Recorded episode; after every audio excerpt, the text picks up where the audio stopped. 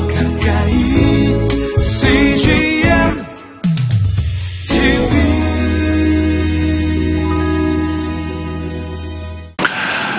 고난이 힘든 것은 고난이 주는 그 고통도 힘들지만 고난이 해석되기가 어렵기 때문입니다.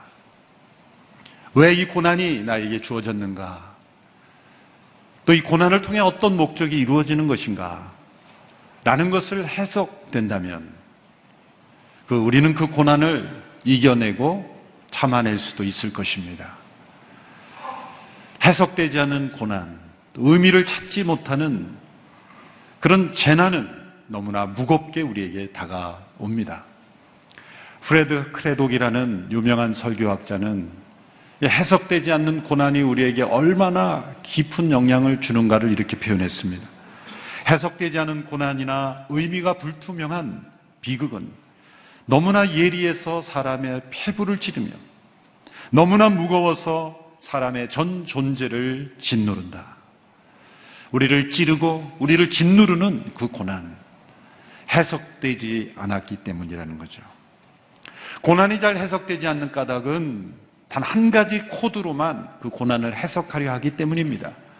사람들이 고난을 해석하기 위하여 가장 많이 사용하는 해석의 공식은 무엇입니까? 그것은 바로 이것입니다. 좋은 일은 하나님께서 사랑하시는 증거이고 나쁜 일은 하나님께서 저주하시는 결과이다. 내 상황과 형편이 좋은 것은 하나님의 축복이고 내가 원치 않는 고난은 하나님께서 나를 버리신 결과다라는 이 단순한 공식으로 고난을 해석하려고 할 때 해석되지 않을 뿐만 아니라 더 큰 혼란과 당황을 경험하게 되는 것입니다. 빌립보서를 쓰는 바울의 상황은 고난의 상황이었습니다. 13절에 문자대로 표현한 그대로라면 사슬에 매여 있습니다.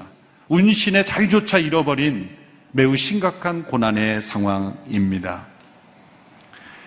믿는 사람들 가운데서도 이 바울의 상황을 많이 해석한다면 많은 사람들이 이렇게 해석하게 되었을 것입니다. 앞서 말씀드린 그런 공식만 대입한다면 만일 하나님께서 바울을 정말 사랑하신다면 이런 감옥에 내버려 두실 수 없다. 하나님께서 기적을 통해서라도 그를 자유케 하시는 것이 하나님의 사랑하신가? 사도행전 16장에 나온 사건처럼 빌립보 감옥에 그가 갇혔을 때 놀라운 지진과 기적으로 그를 자유케 하신 것처럼 그를 하나님께서 풀어주셔야 그를 사랑하시는 것 아닌가? 만약 하나님이 그를 정말 사랑하신 하나님의 사람이라면 하나님께서 그를 그 고난으로부터 벗어나게 해주어야 한다라고 해석할 수 있습니다. 그러나 바울은 여전히 감옥에 있습니다. 그러한 해석의 공식으로는 해석되지 않는 상황입니다. 믿지 않는 사람들은 더욱 단편적으로 해석하죠. 하나님이 살아계시다면 왜 사랑하는 백성에게 고난을 허락하시는가? 그러므로 하나님은 계시지 않는 것이다. 그렇게 해석하죠. 하나님이 사랑하시는 사람이라면 이런 일 자체가 일어나지 말아야 된다라고 말하죠. 그래서 수많은 사람들이 하나님이 살아계시다면 왜 이 세상에 이런 고난과 끔찍한 재난이 있느냐라고 하나님께 항의하지 않습니까? 이것은 마치 십자가에 달려 계신 예수님을 바라보며 사람들을 외친 외침과도 같습니다. 내가 만일 메시아거든 그 십자가에서 내려오라. 메시아라는 단어와 이 십자가는 어울리지 않는 것입니다. 메시아가 처한 지금의 상황, 십자가에 달려있는 것은 메시아의 모습과 어울리지 않는다는 것이죠. 그러므로 당신은 메시아가 아니다라고 결론을 내리는 것입니다. 이러한 생각들은 모두 어떤 형편이나 상황이 정체성을 결정하는 것이라고 생각하기 때문입니다. 환경이 좋으면 좋은 사람 혹은 하나님이 사랑하시는 사람, 환경이 나쁘면 나쁜 사람 혹은 하나님께서 사랑하시지 않는 사람이라고는 생각입니다. 오늘 본문에서 바울은 자신의 고난을 해석합니다. 그리고 이러한 생각을 거부합니다. 그리고 정체성을 결정하는 것은 상황이나 환경이 아니라 상황에 대한 태도라는 것을 우리에게 알려주고 있습니다. 고난을 받아들이는 나의 태도에 따라서 고난은 해석이 달라집니다. 상황으로 고난을 해석하려고 하면 절대 해석되지 않습니다. 그러나 고난을 맞이하는 태도를 통해 우리의 고난은 다르게 해석될 수가 있는 것입니다. 바울은 고난을 상황으로 해석하지 않고 하나님과 사람에 대한, 자기 자신에 대한 올바른 태도를 통해 해석하려고 했습니다. 바울은 이 상황 속에 하나님을 올바른 태도로 대했습니다. 빌립보서 전체를 읽어보십시오. 하나님께 대한 불평, 원망, 비난, 한탄 전혀 나타나지 않습니다. 오히려 이 편지 이면에 있는 바울의 마음은, 하나님을 향한 태도는 그 하나님을 향한 하나님의 사랑에 대한 확신에 가득 차 있습니다. 자신이 감옥에 처해 있다 할지라도, 빌립보 감옥에서처럼 기적이 나타나지 않는다 할지라도 하나님은 여전히 나를 사랑하고 계신다는 확신이 바울의 마음속에 있습니다. 로마서 후반부에 그의 고백대로 사망이나 생명이나 천사들이나 권세자들이나 현재이나 장래이나 능력이나 높음이나 기품이나 다른 어떤 피조물이라도 우리를 우리 주 예수 그리스도 안에 있는 하나님의 사랑에서 끊을 수 없느니라. 이 하나님의 사랑에 대한 바울의 확신이 바로 빌립보서 전반에 흐르고 있습니다. 고난을 대하는 바울의 가장 중요한 태도는 하나님께 대한 올바른 태도를 가지고 있었다는 거예요. 또한 자기 자신에 대해서도 올바른 태도를 가지고 있습니다. 어떤 태도입니까? 자기 자신만 생각하지 않았다는 거죠. 자신의 상황, 자신의 건강, 자신의 문제가 가장 중요한 이슈가 아니었다는 것입니다. 많은 경우에 우리 안에 일어나는 마음의 문제들은 자기 자신에 집착하기 때문입니다. 자기 신을 모든 문제의 중심에 두기 때문입니다. 얼마나 우리 자신이 자기 중심적이 되기 쉽습니까? 고난이 닥치면 제일 먼저 사라지는 것은 이타심이에요. 고난이 닥치면 제일 먼저 다른 사람을 생각하는 마음이 사라집니다. 사실 그뿐만이 아니죠. 일상생활을 보면 얼마나 우리가 자기중심적인지를 알 수가 있죠. 대표적인 걸 뭘 보면 알 수 있냐면, 우리 가장 일상생활 속에서 사진을, 단체 사진을 찍으면 어떤 사진이 좋은 사진입니까? 오늘 이렇게 성도들이 다 같이 사진을 찍었어요. 여러 사진이 나왔어요. 자기가 선택할 수 있어요. 어떤 사진을 여러분 선택하시겠습니까? 담임 목사가 잘 나온 사진을 찍습니까? 내가 잘 나온 사진. 여러분만 그렇습니까? 저도 그래요. 우리 모두가 다른 사람의 표정은, 눈을 감던 얼굴을 돌리던 중요하지 않아요. 내 얼굴이 잘 나와야 돼요. 우리의 그 자기중심적인. 근데 고난을 당하면 더 심해지죠. 몸만 아파도 우리는 자기를 생각하기 쉽습니다. 이렇게 쉽게 자기중심적이 되기 쉬운 상황에서 자기 자신에게 집중하지 않는 것은 매우 중요한 영성입니다. 2002년도 정도죠. 지금부터 10여 년 전이죠.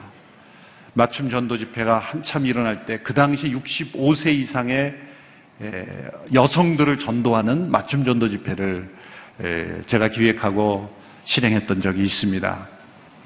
맞춤 전도 집회를 할 때는 항상 부신 대상자들을 직접 인터뷰하고 그분들의 고민과 문제를 듣는 것으로부터 시작을 하죠.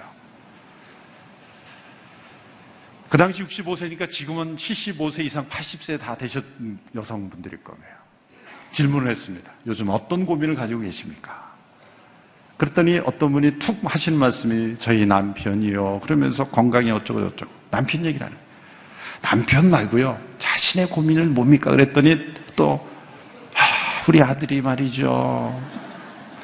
아들 얘기 말고 자신의 지금 고민이 뭐냐? 그랬더니 그냥 점점점 대답이 없어요. 고민이 없으신 거예요. 여러분, 이분의 삶이 너무나 풍족하고 살기 좋기 때문에 고민이 없는 걸까요? 아니에요. 인생에 수없이 많은 도전이 여전히 있어요. 그런데 그 많은 고민 중에서 질문해 보니까 정작 자신에 대한 고민이 없는 거예요. 저는 그때 놀라운 것을 깨달았어요. 그분들은 예수님 믿는 분들도 아니지만 이 땅을 살아온 지금 한 75세 이상, 80대, 90대 그 이상의 여성분들은 자기 고민 없이 사셨구나.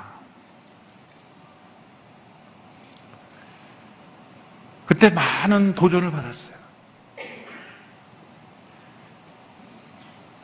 그 모진 세월을 살아오면서 남편 걱정, 자녀 걱정, 손주 걱정, 나라 걱정.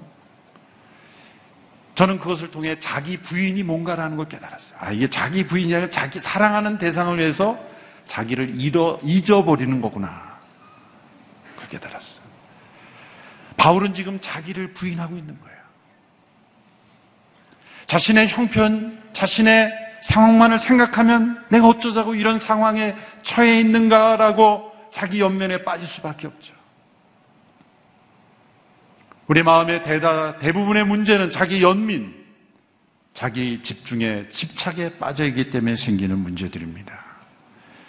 바울은 이런 자기에 대한 집착, 자기에 대한 연민에 빠지지 않고 하나님께 대한 어떤 불평, 불만에 빠지지 않고 도리어 이런 질문을 던진 것입니다.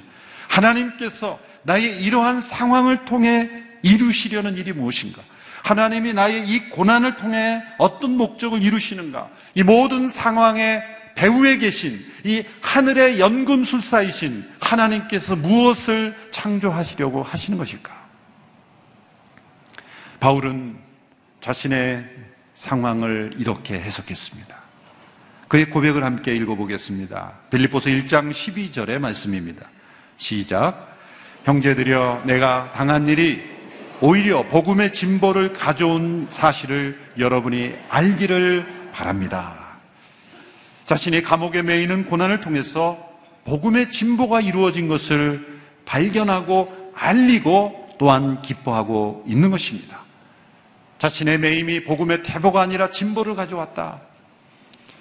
그가 자유로운 몸으로 다니면서 복음을 전하는 것도 복음의 진보를 가져왔겠지만, 그가 매여 있지만 하나님은 이 모든 상황을 통해서도 복음의 진보를 가져오시는, 합력하여 선을 이루시는, 우리가 계획하지 못한 하나님의 놀라운 신비로운 역사를 이루신 것을 발견하고 기뻐하고 있는 것입니다.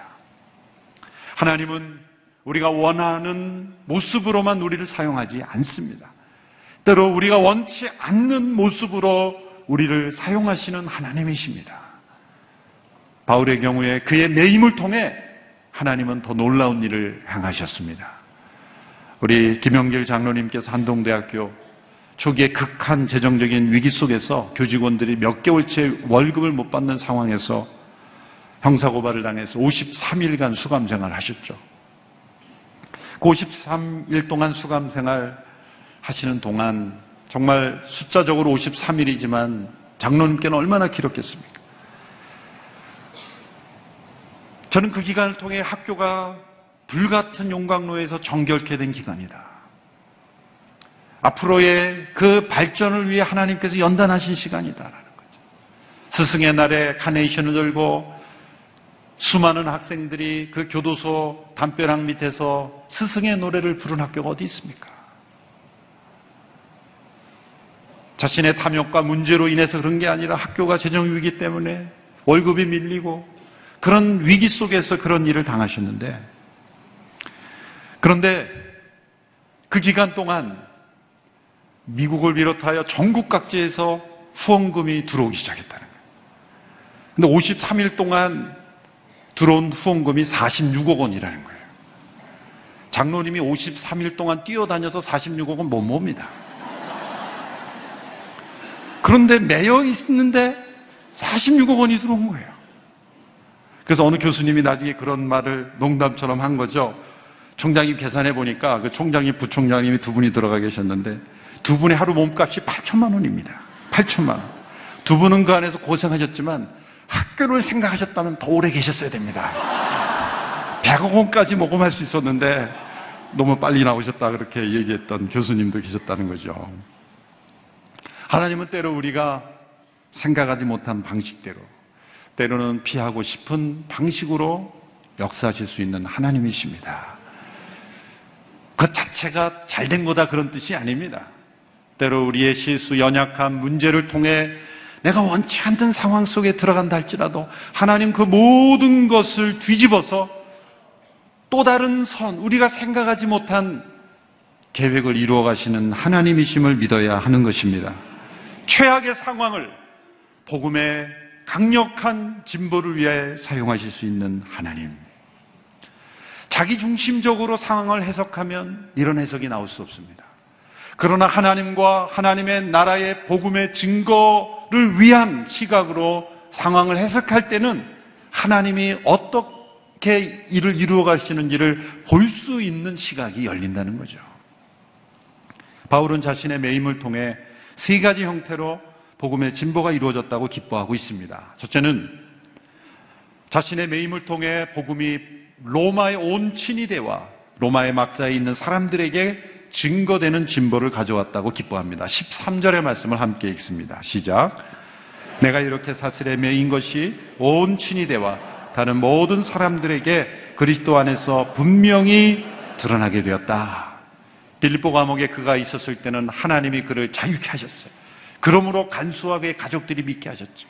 그러나 로마 감옥은 열리지 않고 굳게 닫혔어요. 그러나 그 감옥에 있음으로 인해서 로마 친위대 군인들에게 복음이 전해주셨어요. 계속해서 교대하는 군인들을 로마 감옥에서 만날 수 있었을 것입니다. 뿐만 아니라 로마의 군인들이 이 바울이라는 사람이 왜 이곳에 있는지를 그들은 알았을 겁니다. 유대율법을 어긴 것도 아니요, 로마 법을 어긴 것도 아닌데 이 사람이 와서 이곳에 있었다니.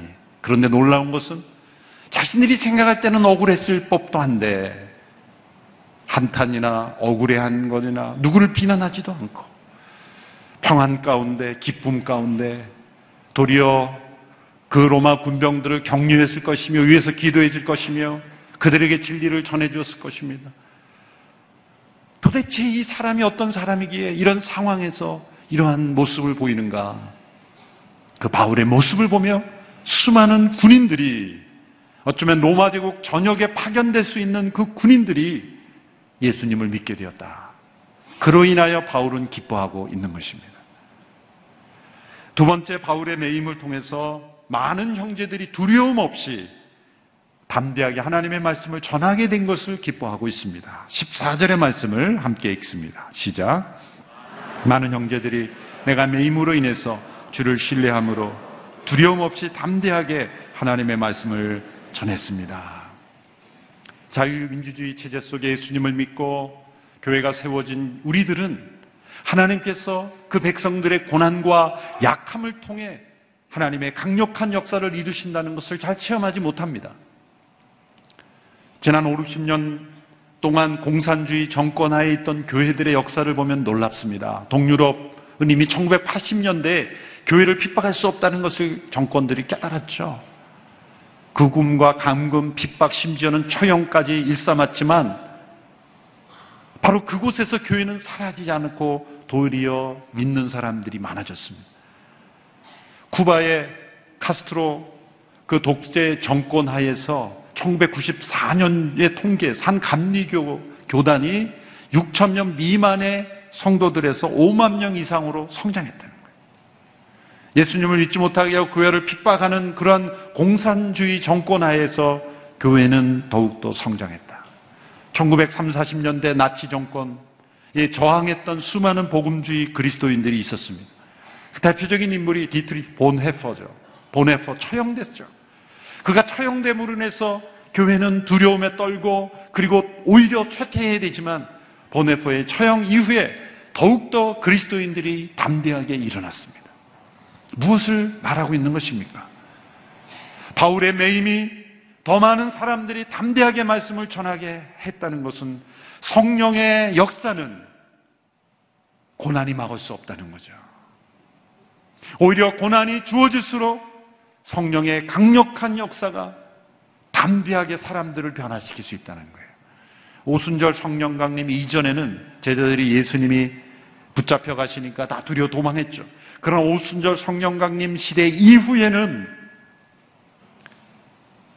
때로 믿음의 사람들이 붙잡혀가고 때로는 처형당하는 끔찍한 위협 속에서 오히려 두려움 없이 더 담대하게 복음을 전하는 역사가 지금까지 이어지고 있습니다. 저 북한에서 형식적인 교회 외에 교회들은 다 말살되었다고 생각할지 모르지만 저는 믿기는 지하교회 성도들은 살아계십니다. 보이지 않는, 드러나지 않는 수많은 성도들이 그 땅을 지키고 있는 그 그루터기 성도들이 분명히 있을 거라고 믿습니다. 역사가 그것을 증명해주고 있기 때문이죠. 돌아가신 김사멸 목사님이 북한을 다니면서 우리에게 전해준 소식을 저는 들었음 기억하고 있습니다. 지하교회 성도들을 만나고 돌아오시고 난 뒤에 저에게 그런 말씀을 해주셨어요. 북한의 성도들이 이런 말을 전했습니다. 우리가 남한의 교회를 위해서 기도하고 있습니다. 누가 누구를 위해서 기도해야 됩니까 지금? 우리가 그분들을 위해서 더 열심히 기도해야 되는데 영혼의 영성을 생각하면 그분들이 더 정결한 거예요. 그분들이 우리를 위해서 기도하고 있다는 거예요. 자유로운 풍요로움 속에서 어쩌면 우리는 담대함을 잃어버린 거예요. 그러므로 우리는 복음 증거의 사명을, 그 비전을 무겁게 받아들여야 우리가 영성이 회복되는 겁니다. 하나님께서는 그 백성들의 약함과 고난을 통해서 복음이 전진되는 일을 계속해서 하고 계십니다. 인도네시아 역사 보셨죠? 전 세계에서 가장 교회가 일어나는 지역 중에 하나가 인도네시아입니다. 그래서 대학도 세워지는 거예요. CGNTV 인도 비전의 CGNTV 콘텐츠가 2시간씩 나가는 시대가 우리가 누가 상상했겠어요? 그 땅은 최대의 무슬림 국가입니다. 중국 세계 최대의 기독교 인구가 있는 나라는 중국입니다. 중국에는 몇십 명 이상 모일 수 없었고 지도자를 세울 수 없었고 교회 건물을 세울 수 없었고 그런 시간이 얼마나 오랫동안 이루어져 있습니까? 근데 지금은 세계 최대의 기독교인이 있는 미국이 정기적으로 교회 출석하는 기독교 인구가 2천만 명입니다. 중국은 확인된 것만, 확인되지 않은 것만, 확인된 것만 해도 현재 1억 2천만 명이 넘어요. 2020년이 되면 2억 명이 될 거라고 생각합니다. 선교사도 가장 많이 파송하는 최근에는 국가가 되었어요. 자유가 있고 평안이 있고 번영이 있는 국가에서는 교회가 쇠퇴하고 핍박과 억압이 있었던 지역에서는 교회가 성장했다는 것. 바울의 매임을 통해 도리어 담대하게 복음을 증거할 수 있게 되었다는 것. 이 역사가 오늘 이 시대도 일어나고 있습니다. 왜 우리에게 담대함이 없습니까? 복음과 함께 고난받아 본 적이 없어서 그래요. 하나님은 이 시대에 절대로 고난이 복음의 역사를 가로막을 수 없다라는 것을 보여주고 계십니다. 세 번째, 바울의 매임으로 인해서 그가 발견한 것은 전혀 예상하지 못했던 것입니다. 그것은 이 바울의 매임을 통해서 바울에 대하여 시기와 경쟁심을 가지고 있던 이들이 경쟁심을 가지고 복음 전하는 모습을 보고 바울은 이렇게 해석했습니다. 그럼에도 불구하고 전해지는 것이 그리스도이니 나는 기뻐하고 또한 기뻐하리라. 오늘 보면 15절에서 18절의 말씀입니다. 같이 한번 읽어보겠습니다. 시작. 어떤 이들은 시기와 다툼으로 또 어떤 이들은 좋은 뜻으로 그리스도를 전파합니다. 좋은 뜻으로 전하는 사람들은 내가 복음을 변호하기 위해 세움받은 줄 알고 사랑으로 전파하지만 시기와 다툼으로 전하는 사람들은 내가 갇힌 것에 괴로움을 더하게 하려고 순수하지 못하게 다툼으로 그리스도를 전파합니다. 그렇지만 어떻습니까? 가식으로 하든 진실로 하든 전파되는 것은 그리스도니 이것으로 인해 기뻐하고 또 기뻐할 것입니다. 자, 바울이 갇혀 있으니 아마 바울 주변에 혹은 바울을 아는 그런 어떤 사람들일 겁니다. 바울이 이런 편지를 쓸 수 있다는 것은 아마 바울도 아는 어떤 사람들일 거예요. 그런데 바울이 그 영향력과 지도력을 가지고 사역하다가 갇혀 있으니 이제는 인간적으로 바울과 어떤 경쟁심, 시기심을 가지고 있던 이들이 이제는 말을 안 하지만 이제는 내가 주도하는 시대가 왔다라고 생각하고 그 주도권을 가지고 경쟁심을 가지고 열심히 살겠다는 거예요. 바울은 어느 정도 그 동기가 순수하지 못하다는 게 지금 보여요. 주변 사람들도 압니다. 되게 그런 사람은 자기만 모르고 주변 사람은 다 알아요. 저 사람의 동기가 순수하지 못하다는 것 본인만 모르고 다 아는 경우가 많아요. 바울에게까지 알려진 거예요. 그렇지만 바울은 그 사람을 막아라, 그 사람은 저지하라 그런 식으로 하지 않고 전해지는 것이 그리스도니 내가 또한 기뻐하리라. 이 말은 동기가 중요하지 않다는 말이 아닙니다. 바울은 서신서 곳곳에서 순수한 동기가 얼마나 중요한지를 강조해요. 데살로니가전서 2장에서는 자신의 그 동기가 탐욕이나 어떤 이기적인 게 아니라는 걸 변증하고 있어요. 바울이 왜 자비랑 사역을 했습니까? 에베소, 고린도 이 지역에 사역하면서 왜 자비량을 했냐? 자기의 동기가 의심받지 않고 자기의 순수한 동기가 지켜지게 하기 위해서, 그래야만 순수한 복음이 증거될 수 있기 때문에 자비량으로 생각한 겁니다. 그만큼 순수한 동기를 중요시한 사람이에요. 그런데 왜 가식으로 하든 진실로 하든 전파되는 건 그리스도니 상관없다는 말이 아니라 다른 사람의 순수하지 못한 동기까지 자신이 다 어떻게 알겠느냐? 자신은 매여 있어요. 만날 수도 없어요. 그 부분은 하나님께 맡긴다는 거예요. 그 부분은 하나님께 내 맡기겠다. 전해지는 것이 그리스도라면 나는 그것으로 인해 기뻐하겠다. 이걸 잘 이해해야 됩니다. 사실 인간의 순수하지 못한 동기가 얼마나 많습니까? 순수하지 못한 우리가 어떤 사람들이냐면요. 여러분은 자신은 나는 안 그럴 거야 라고 인정 안 하실지 모르겠지만 우리는 가장 선해 보이는 일을 하면서도 그 마음속에는 가장 나쁜 동기를 가지고 있을 수도 있어요. 가장 나쁜 동기를 가지고도 가장 선해 보이는 칭찬받는 일을 할 수 있는 사람들이 우리들입니다. 인정하시는 분이 몇 분 안 계시군요. 가만히 보면 저는 그래요.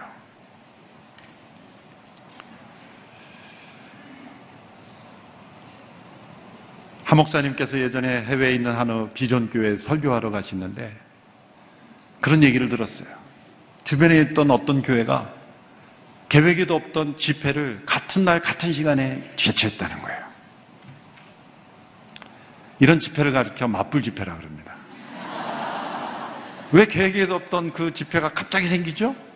참석하지 못하게 하려고.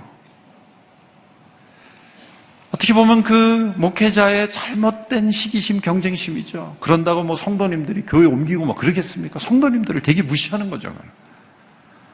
그 두려움 때문에 사실 만든 집회지 성도들에게 은혜 끼치려고 했겠습니까? 그런데 그 집회에서 목사님이 제가 사실 두려움과 시기심 때문에 이 집회를 열었습니다 하고 말했겠습니까? 아주 은혜롭게 설교를 잘하셨을 거예요. 그로 인해서 은혜 받는다면 우리가 그것 또한 그냥 감사해야 될 일이죠. 부천 온누리교회가 저희 캠퍼스 가운데 제일 먼저 시작됐죠. 제가 비서실에 있을 때 한 목사님이 열방침례교회라는 한 교회가 문제가 생겨서 한번 가서 무슨 문제인지 살펴보라고 한 게 부천 온누리교회가 시작이 된 거예요.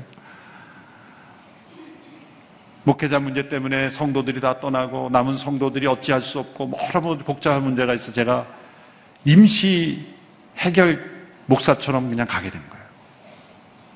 새벽 기도를 했던 네 분이 매일 나오는 거예요. 네 분. 빠지지도 않고 더 나오지도 않고 네 분만 계속 나와요. 제가 이천동에서 부천까지 새벽 기도를 매일 갔습니다. 두 번 접촉사고가 났어요. 졸다가.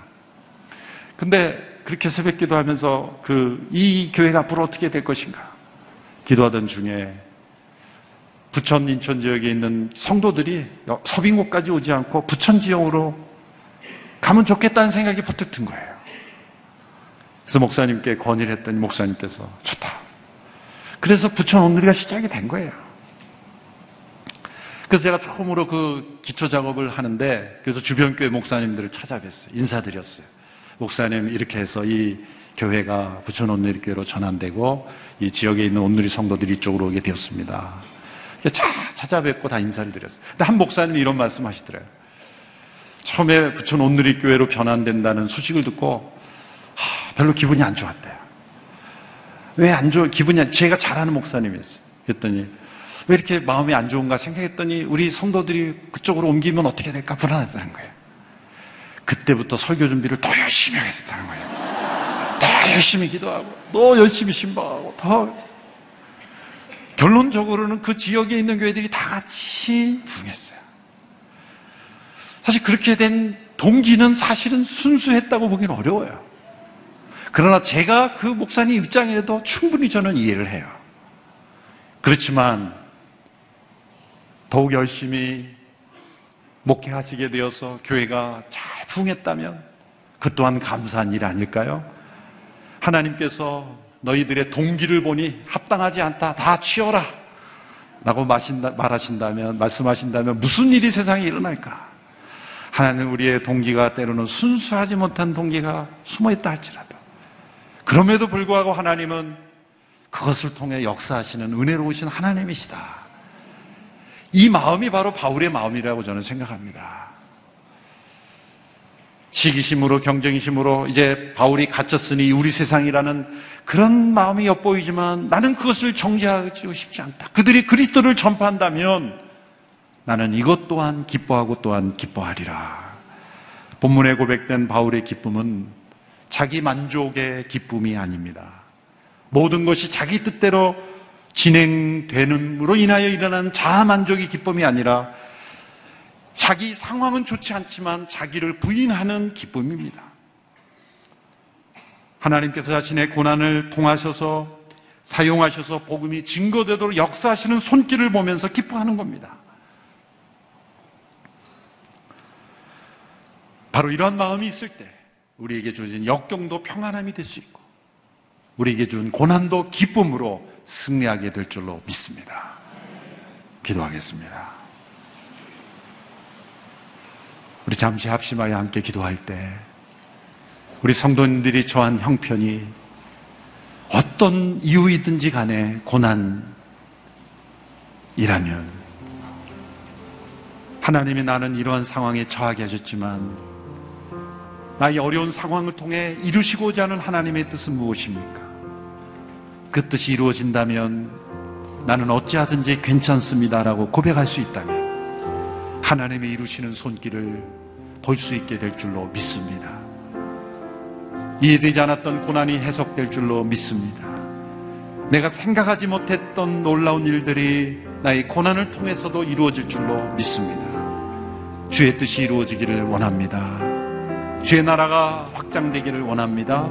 함께 합심하여 기도하며 나가겠습니다. 아버지 하나님, 이해되지 않는 인생의 고난 앞에서 절망하고 좌절하고 그리고 당황하고 혼란스러워하는 인생이 아니라 복음과 하나님의 나라의 관점에서 나의 고난을 해석할 수 있게 해주시고 자기 만족의 기쁨만을 추구하는 인생이 아니라 나를 부인하는 주님의 십자가의 길로 감으로 인하여 경험하는 기쁨을 경험할 수 있게 되기를 원합니다. 아버지 하나님, 고난 가운데 있는 성도들 지켜주시고 보호하여 주시고 기뻐하고 또한 기뻐하리라 고백했던 바울의 고백을 체험할 수 있도록 역사해 주시기를 원합니다. 주님 함께하여 주시기를 원합니다. 역사해 주시기를 원합니다.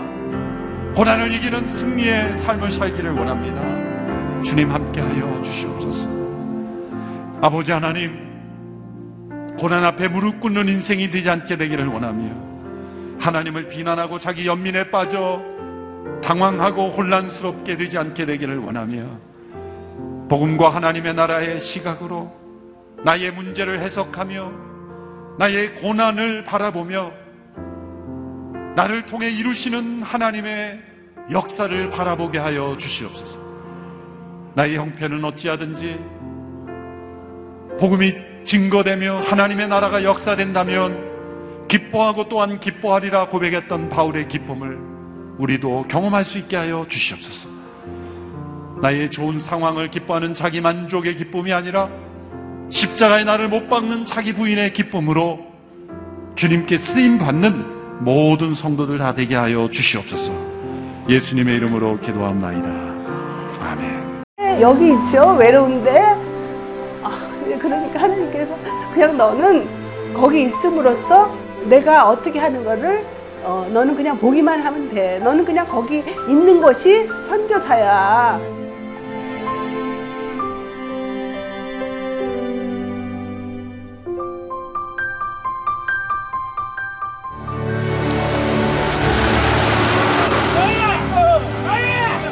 겨울을 그냥 손꼽아 기다리면서 이 산골까지 올까 했는데 드림 컴트루다. 네, 정말 좋았어요.